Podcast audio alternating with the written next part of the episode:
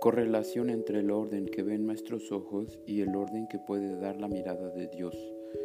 En el libro de Job, capítulo 9, versículos 1 al 16, el buscar una correlación entre el orden que aparece a nuestros ojos y el orden que puede aparecer a los ojos de Dios es lo que están buscando estos hombres, Job y sus amigos.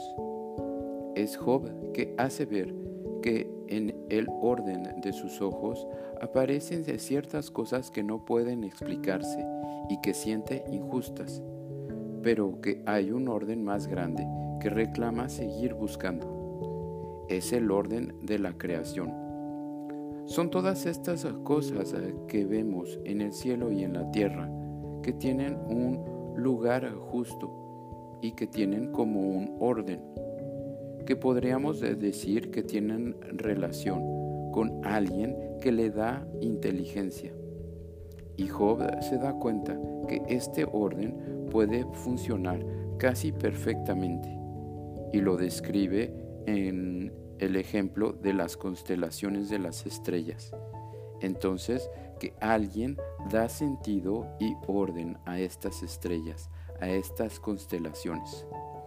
Esto ayuda a apaciguar la conciencia de Job, que se apoya en la causa de aquel que hizo todas estas grandes cosas y que les da subsistencia.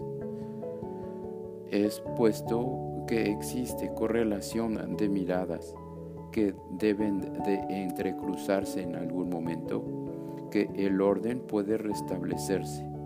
El orden no según su mirada, sino el orden según el Creador.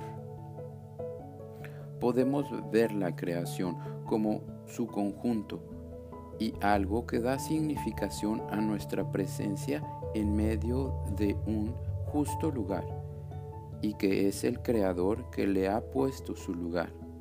La correlación para con nosotros puede ayudarnos a conservar la paz y darnos una cierta sabiduría. Entonces, hoy podemos dar gracias de ver la creación y de participar en el orden que el Creador le ha dado.